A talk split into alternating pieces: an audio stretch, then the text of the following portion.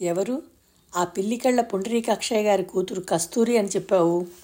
అనంత్ అవునట్టు తలూపాడు. గుడ్ చాలా మంచి వార్త. అయితే నాకు పెళ్ళి విందు ఎప్పుడు ఇస్తున్నావు? నీ పెళ్ళికి నేను రాను.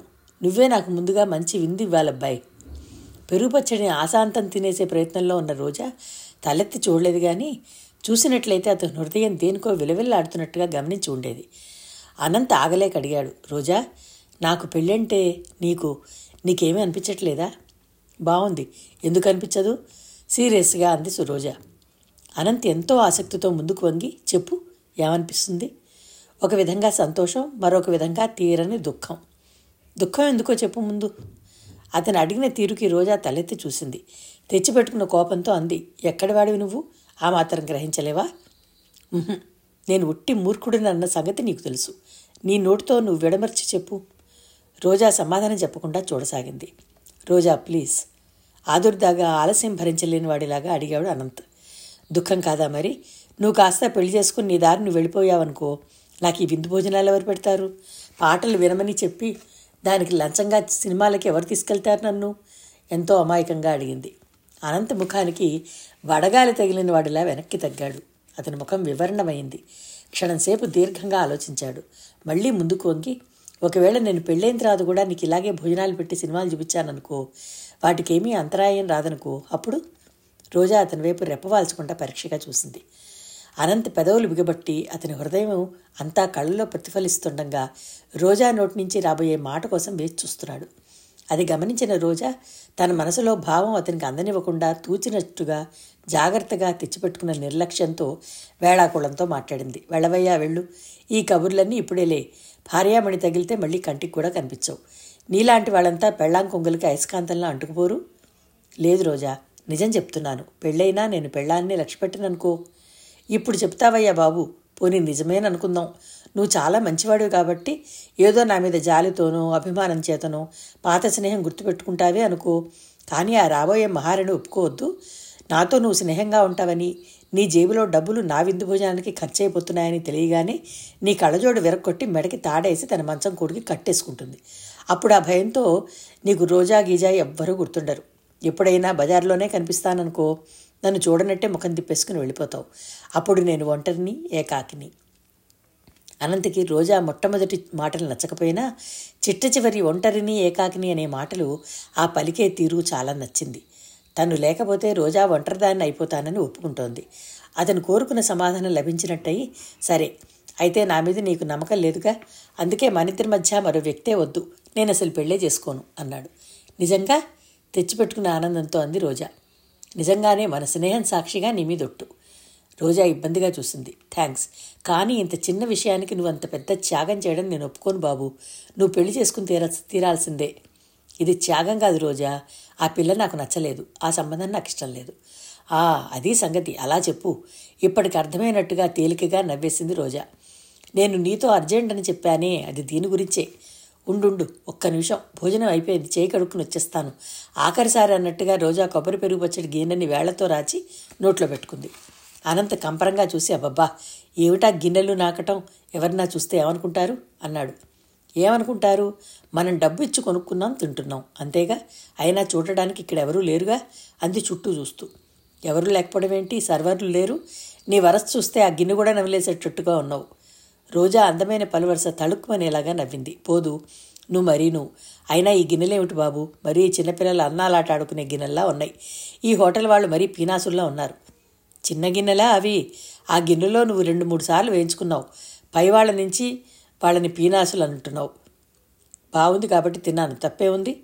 దబాయింపుగా అంది. తప్పు లేదులే. గిన్నెలో ఉన్నది తినడం తప్పు కాదు. లేనిది నాకటం అసభ్యత కానీ రోజా లేచి చేయి కడుక్కోవడానికి వెళ్ళబోతూ గోముగా అంది. అయినా నీలాంటి అర్భకుల మూలంగా ఈ హోటల్ వాళ్ళకి ఎంత లాభం అని? పావల అన్నం తిని రూపాయి ఇచ్చి వెళ్తారు మీలాంటి వాళ్ళు. అందుకే వీళ్ళు ఇట్టే చూస్తుండగానే మెడలు కట్టేస్తారు. అది వాళ్ళ తప్పు కాదుగా? కాదనుకో. అందుకే మధ్య మధ్యలో నాలాంటి బక్కాసురులు లాంటి వాళ్ళు వచ్చి పావలా ఇచ్చి రూపాయన్నం తినిపోవాలి. అప్పుడు సరికి సరి. ఏమంటావు? అనంత నవ్వాడు. రోజా లాంటి మాటకారి చిలిపి మనిషిని అతను ఎక్కడా చూడలేదు. ఆ మాటల్లో వెన్నెల ఆ చిలిపితనంలో చల్లదనం అతనికి చాలా హాయిగా అనిపిస్తాయి. రోజా ఆ సమయంలో అతనికి ప్రాణం కంటే ఎక్కువగా అనిపిస్తుంది. వెన్నెల కిరణాలను వెదజల్లే అపురూపమైన జాబిలి రోజా. ఆ వెలుగులో ఆ వెన్నెల్లో ఎలాంటి మనిషి అయినా సేద తీరవచ్చు. పైగా పొగరుమోతుగా కఠినంగా కనిపించే రోజాలో అంతర్గతంగా స్నేహమయ్యి మృదుభాషిణి అయిన మరో వ్యక్తి ఉందని అనంత్ ఏనాడో గ్రహించాడు. ఆ గుర్తింపు వలననే రోజాకి అంత చేరువుగా రాగలిగాడు. ఎప్పటికైనా ఆ స్నేహమూర్తిని స్వంతం చేసుకుని జీవితాన్ని వెన్నెలమయం చేసుకోవాలని అతని వాంఛ. జీవితాశయం కూడా రోజా చేకడుక్కుని వచ్చింది చీర కొంగుతో చేయి తుడుచుకుంటున్న రోజాని మళ్ళీ కంపరంగా చూసిన అనంత బబ్బా అంటూ చేబులోంచి తెల్లని జేబు రుమాలు తీసిచ్చాడు. దాన్ని తీసుకుని చేయి దుడుచుపోతున్న రోజా ఆకి పరీక్షగా చూసింది. జేబు రుమాల మీద ఓ మూలగా ఆకుపచ్చ దారంతో వి అనే అక్షరం కుట్టబడి ఉంది. వి అంటే అంది. జేబులోని రుమాలతో పాటు మరో రెండు ఉత్తరాలు తీసి వాటిలోని పరీక్షగా చూస్తున్న అనంత్ తలెత్తకుండానే వి అంటే విజయ్ అన్నాడు. విజయ్ అంటే? అవును మా అన్నయ్య విజయ్. ఏం విశేషం?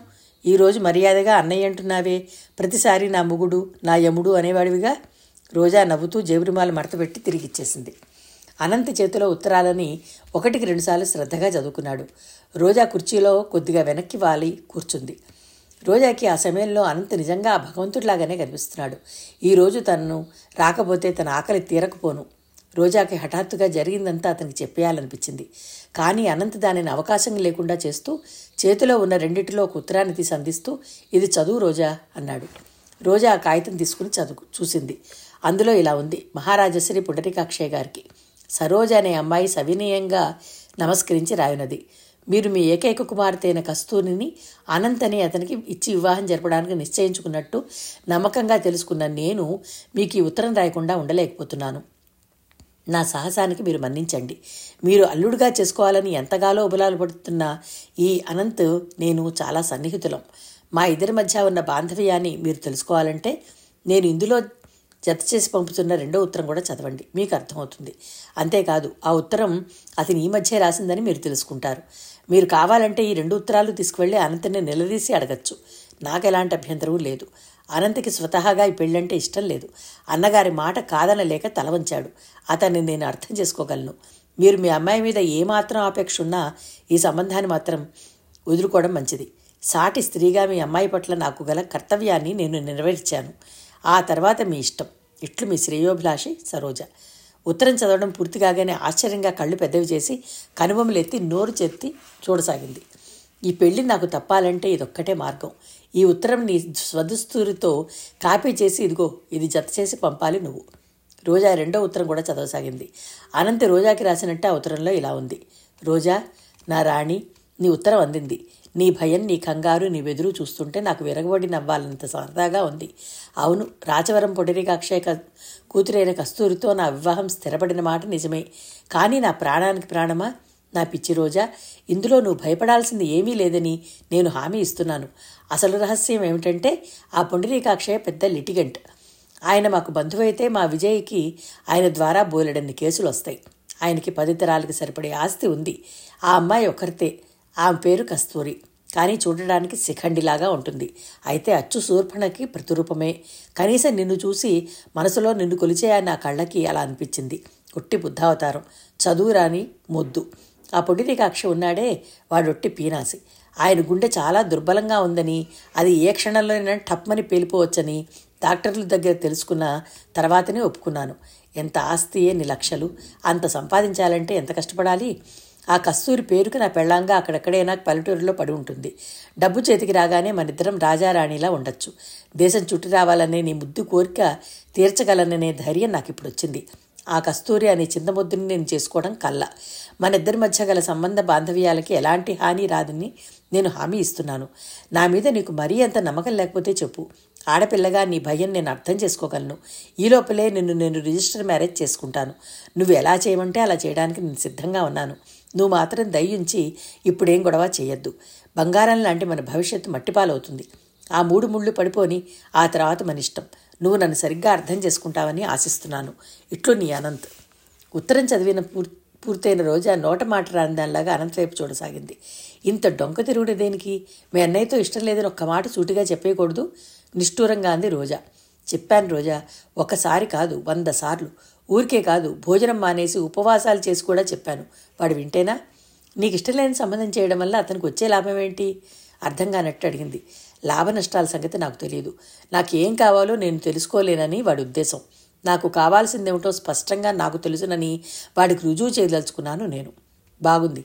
కానీ మధ్యలో నేను ఇలా తరదూర్చడం అనేది రోజా సందేహిస్తున్నావా? సందేహం కాదు అనంత్. ఇదేదైనా ఎదురుదాడి తిరిగి నా మీదకి వస్తే రాదు రానివ్వను నేను. ఆ మాత్రం నా మీద నమ్మకం లేదా నీకు? రోజా జవాబు చెప్పలేకపోయింది. ఆలోచిస్తున్నట్టుగా కూర్చుండిపోయింది. అనంత నిష్ఠూరంగా అడిగాడు. రోజా ఇదే నువ్వు నన్ను అడిగినట్లయితే నేను ఇంతసేపు ఆలోచించేవాణ్ణా? నీ విషయం వేరు అనంత్. నువ్వు మగపిల్లవాడివి. నేను నీ మీదకి ఏదైనా వస్తుందనేమో భయం నీకు? నేను లేనా? రాణిస్తానా నేను? ఈ ఉత్తరాలు ఇలా పోస్ట్ చేస్తే పెళ్ళి ఆగిపోతుందనే నమ్మకం ఉందా నీకు? ఆ తప్పకుండా ఆగిపోతుంది. నువ్వే చూస్తావుగా? రోజా అతన్ని పరిశీలనగా చూసింది. సున్నితంగా నాజుగ్గా ఆడపిల్లలా ఉండే అతనిలో స్నేహపరిమితమైనటువంటి ఆంతర్యాన్ని రోజా ఓనాడు పసిగట్టబట్టే అతనితో ఇంత చనువుగా పెంచుకోగలిగింది. రోజా తలకిందకి వాల్చి పెదవి పంటితో నొక్కిపట్టి కొద్దిసేపు ఏదో ఆలోచించింది. తర్వాత మరోసారి శ్రద్ధగా రెండు రెండు ఉత్తరాలని ఒకటికి రెండుసార్లు చదివింది. చివరికి వాటిని అనంత్ వైపు పెట్టేస్తూ సరే అనంత్ నేను సాయం చేయడానికి సిద్ధమే అంది. అనంత్ ముఖం వెయ్యి రేకులతో విరిసిన పద్మంలా వికసించింది. నాకు తెలుసు రోజా నువ్వు ఆగు అనంత్ నన్ను శాంతం చెప్పని. చెప్పు. అనంత్ బుద్ధిమంతుడిలాగా వినడానికి సిద్ధంగా కూర్చున్నాడు. అనంత్ నువ్వు ముందుది చెప్పు. ఇన్నాళ్ళ నుంచి నన్ను నువ్వు చూస్తున్నావు కదా నీ అభిప్రాయం ఏమిటి? అనంత్ అరమోర్పు కనులతో అన్నాడు. ఓ ఎలాంటి ప్రశ్న? రోజా నా దృష్టిలో నువ్వు అందాల రాణివి. శాపవశాత్తు ఈ భూమి మీద బతుకుతున్న దేవతవి. రోజాకి ఈ మాటలతో సంతోషం కలిగినట్టుగా కనిపించలేదు. మనసులో కలిగిన కంపరం కళ్ళలో ప్రతిఫలించకుండా జాగ్రత్త పడుతూ కాదు అనంత్ అదంతా నాకు తెలియదు నీ దృష్టిలో నేను చాలా సామాన్యురాలిని. ఒక విధంగా నిజం చెప్పాలంటే ఒట్టి స్వార్థపరులాలము కూడా. ప్రతిఫలక్ష లేకుండా నేను ఏ పని చేయను. నేను ఏ పని చేసినా అందులో నాకు కొంత లాభించాలి. అది నాకు చిన్నప్పటి నుంచి అలవాటు. తెలిసిందా? అనంతకి తెలిసిందో లేదో భగవంతుడికే తెలియాలి. పైకి మాత్రం తెలిసినట్టుగా గట్టిగా తలుపాడు. రోజా సీరియస్గా చెప్పింది. అనంత్ మనం ఇప్పుడు స్నేహితులుగా కాక పక్కా వ్యాపారస్తులుగా మాట్లాడుకుందాం. నీకు ఈ పెళ్ళి ఇష్టం లేదు. ఇష్టం లేదని చెప్పినా మీ విజయ్ లక్ష్య పెట్టాడు. కాబట్టి నువ్వెలా అయినా ఈ బలవంతం నుంచి తప్పించుకోవాలి. అలా తప్పించుకోవడానికి నా సాయం కావాలి. నేను సాయం చేయడానికి సిద్ధంగానే ఉన్నాను. కానీ ప్రతిఫలంగా నువ్వు నాకేమిస్తావో చెప్పు. అనంత్ కొద్దిసేపు తికమకగా చూశాడు. ఆ వెంటనే నవ్వేస్తూ పరిహాసంగా ఓ నాకు తెలుసు. రెండు డజన్ల బత్తాయిలు. ఒక ఓవల్టీన్ డబ్బా. లేకపోతే నెక్కడ భోజనం తర్వాత సినిమా. కాదు అవి నువ్వు రాసిన పాటలు వినేందుకు పుచ్చుకునే లంచం. ఇది వేరు. ఇది పెద్ద విషయం. దీని ఫీజు కూడా ఎక్కువగానే ఉండాలి. ఏం కావాలో చెప్పు. ఏమిస్తే బాగుంటుందో నువ్వే ఆలోచించు. అనంత దీర్ఘంగా ఆలోచించాడు. వెంటనే తెలిసిపోయిన వాడిలా ఆ ఓ మంచి పట్టు చీర అన్నాడు. పట్టు చీర? వద్దు. ఇంత లేమిలో ఉన్న నేను అంత ఖరీదు గల పట్టుచీర కట్టుకుంటే హాస్యాస్పదంగా ఉంటుంది. అయితే ఇంకేమంటావు పోని బంగారం లాంటిది ఏమైనా రోజా బోసిమెడ మీద చూసి అడిగాడు ఊహం వద్దు బంగారం నాకు ఇష్టం లేదు దాచలేక చావాలి. నాకు చాలా రోజుల నుంచి ఒక వాచి ఇవ్వాలనుంది అది తెచ్చిస్తాను. వాచి నాకెందుకు అనంత్? నేను ఎక్కడికి వెళ్తానని నాకు టైం కావాలి. మరి ఎలాంటిదో నువ్వే చెప్పేస్తే సరిపోతుందిగా? నిజం చెప్పనా? నువ్వు ఇవ్వబోయేది నాకు ఎప్పుడైనా అవసరంలో ఆదుకునేటట్టుగా ఉండాలి. నీ అవసరం ఎలాంటిదో నాకెలా తెలుస్తుంది? ఏ అవసరమైనా సరే అనుకో. అనంత్ చాలాసేపు ఆలోచించాడు. చివరికి ఓడిపోయిన వాడిలా చూస్తూ ఏమో మరి నాకు ఇక డబ్బు తప్ప ఇంకేం కనిపించట్లేదు అన్నాడు. ఇంతసేపటికి రతి నోట్లించి ఆ మాట వచ్చినందుకు రోజా తేలికగా ఊపిరి విడిచింది. అవును అనంత్ నాకు నువ్వు ఏది ప్రజెంట్గా ఇవ్వదలుచుకున్నావో దాని ఖరీదు డబ్బుగా ఏ బ్యాంకులోనైనా వేసిపెట్టు. ఇదే కాదు ఇక నుంచి ఏదైనా సరే ఈ సినిమాలు షికార్లు వద్దు. వాటికి నువ్వు డబ్బు ఖర్చు పెట్టే ఖర్చు నా చేతికి ఇచ్చేయి అలా చేస్తే నన్ను బ్రతికించిన వాడివి అవుతావు. నాకెంతో మేలు చేసిన వాడు అవుతావు. రోజా అనంత్ ఆదుర్దగా పిలిచాడు. బొంగురుపోయిన కంఠంతో చెప్పింది రోజా. అవును అనంత్ ఈ రోజు నా మనసు విప్పి ఇలా నిర్మోహమాటంగా చెప్పేస్తున్నందుకు నువ్వేమీ అనుకోకు. నేను లేమిలో ఉన్న ఆడపిల్లను చదువు సంఖ్యలు అంతగా రానిదాని. ఉద్యోగం చేయాలని నా కాళ్ళ మీద నేను నిలబడాలని నాకెంతగా ఉన్నా నాకు అవకాశం చిక్కటం లేదు. రోజా ముఖం మీద కిందకి వాలిపోయింది. చేతి వెలుతో టేబుల్ అంచుని ఆ చివరి నుంచి ఈ చివరికి రాస్తూ అంది. ఒక్కొక్కసారి అమ్మ వారాల తరబడి ఉపస ఉపవాసాలు చేస్తుంటే ఆకలితో నీరసంతో సుడిపడిపోతున్న ఆవిడకు ఏ పండో ఫలమో కొనివ్వాలని బలవంతంగా తినిపించాలని ఎంతగానో అనిపిస్తుంది. నా దగ్గర ఎప్పుడూ చిల్లి కూడా ఉండదు. నా అసక్తతకి ఏం చేయలేని నిస్సహాయత్వానికి పొడుచుకు చావాలన్నంత బాధ ఇస్తుంది మా చందు చేతికి అంది రాకపోవడం మా దురదృష్టం. రోజా ఆగు ఇక మాట్లాడుకు చాలు. అనంతి టేబుల్ మీద నుంచి ముందుకు వంగి రోజా వైపు చూస్తూ ఆవేశంగా అన్నాడు. అతని ముఖం ఎర్రబడింది. ఎంతో కష్టంగా అన్నాడు. రోజా ఒక్కోసారి నీ మొహమాటం చూస్తుంటే వీపు మీద రెండు తగిలించాలన్నంత కోపం వస్తుంది.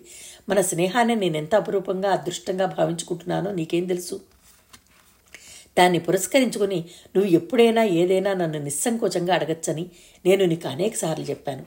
అయినా నువ్వు నమ్మినట్టే కనిపించట్లేదు. కాదు అనంత్ కాదు. రోజా మాటలని చేతులతో వారిస్తున్నట్టుగా అడ్డుపెట్టి అన్నాడు. ఇప్పుడు ఆకచరగా చెప్తున్నాను. అనంత్ అనే స్నేహితుడి అండదండలు ఈ ప్రపంచంలో నీకుండగా నువ్వు దేనికి ఇబ్బంది పడకూడదు.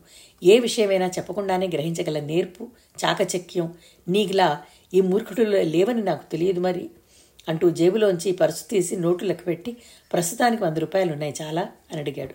నీ ఇష్టం. ఖరీదు కట్టడం నీ పనేనని చెప్పానుగా? భేష్ మంచిదానివి. అయితే నేను ఇచ్చినంతా పుచ్చుకోవాలి నువ్వు. అనంత్ నువ్వేదైనా సరే దానం ఇస్తున్నట్టుగా మాత్రం భావించావంటే అది నాకు విషంతో సమానం అవుతుంది. ఓ my God what a silly idea. No no ఎప్పుడూ అలా అనుకోను. పైకన్నా అతని మనసులో లోపల నా సెన్స్ నా మనిషికి నేను దానం ఇవ్వడం ఏమిటి? ఎప్పటికైనా ఇదంతా ఆవిడికి చెందవలసిందే కదా? అనుకుంటున్నాడు. చూడు రోజా నేను కూడా పక్కా వ్యాపార సరళితోనే మాట్లాడుతున్నాను. ప్రస్తుతం ఈ వంద ఈ ఉత్తరాలు పోస్ట్ చేసేందుకు. ఆ తర్వాత ఫలితాన్ని బట్టి నా సంతోషం కొద్దీ సరేనా? రోజా ఊరితాడేదో మెడలో పడబోతున్న దానిలా చూసింది. రోజాకి ఎలాగో ఉంది. ఎంత వ్యాపారం అని పేరు పెట్టి సరిపెట్టుకోవాలనుకున్నా మనసు మాత్రం ఒప్పుకోవటం లేదు. అతని మంచితనం పిండుకుంటున్నానేమోనన్న భావం వెరపు కల్పించింది. అందుకే వెంటనే స్పష్టంగా చెప్పేసింది. చూడు అనంత్ నా అవసరం ఎరగా పెట్టి ఏదేదో పేరు పెట్టి నీ మంచితనం దోచుకోవాలని నాకెప్పుడూ లేదు. నేను చేసిన సాయం ఎంతవరకు దాని ఖరీదు ఎంతో నేనే నిర్ణయించి చెప్తాను. ఆ విలువేదో నేనే అడుగుతాను. అంతకు మించి నువ్వు నాకేం ఇవ్వద్దు. ఓ Raju Roja you are too much sensitive this is not good for you అన్నాడు. అనంత్కి రోజా పరిచయమైన క్షణమే లాంటిదో కానీ అప్పటి నుంచి రోజు రోజుకి రోజా పట్ల ప్రేమాభిమానాల పొంగు ఎక్కువతో తప్ప తగ్గట్లేదు. రోజా అతను చెప్పినట్లుగానే అక్కడికక్కడ ఉత్తరం రాసిచ్చింది. ఉత్తరం పోస్ట్ చేయడానికి కవర్ తేవడానికి వెళ్ళిన పోస్ట్ ఆఫీసులోనే అనంత్ రోజా పేరు మీద అకౌంట్ ఓపెన్ చేసి వంద రూపాయలు వేశాడు. వంద వద్దు ఎనభై చాలు. ఇరవై నాకు ఇచ్చేయి అంది. ఎందుకు? పనుంది. అనంత్ మారు మాట్లాడకుండా ఇచ్చేశాడు. అనంత్ ఇచ్చిన పైకం బ్యాగులో పెట్టుకుంటున్న రోజా కింది పెదవి పంటుతో నొక్కిపట్టి మనసులో అనంత్ ఇప్పుడు గతి లేక అవసరం పేరుతో ఇలా నీ దగ్గర తీసుకున్నా భవిష్యత్తులో ఎప్పటికైనా ఇది నీకు తిరిగి ఇచ్చేయాలి. లేకపోతే నాకు శాంతి ఉండదు. నా అంతరాత్మ నన్ను క్షమించదు అనుకుంది. రోజా ఇంటికి తిరిగి వచ్చేసరికి బాగా చీకటి పడిపోయింది. సుందరమ్మ ఇంట్లో లేదు. పక్కింటి బామ్మగారింట్లో ఆవిడ కంఠం వినపడుతోంది.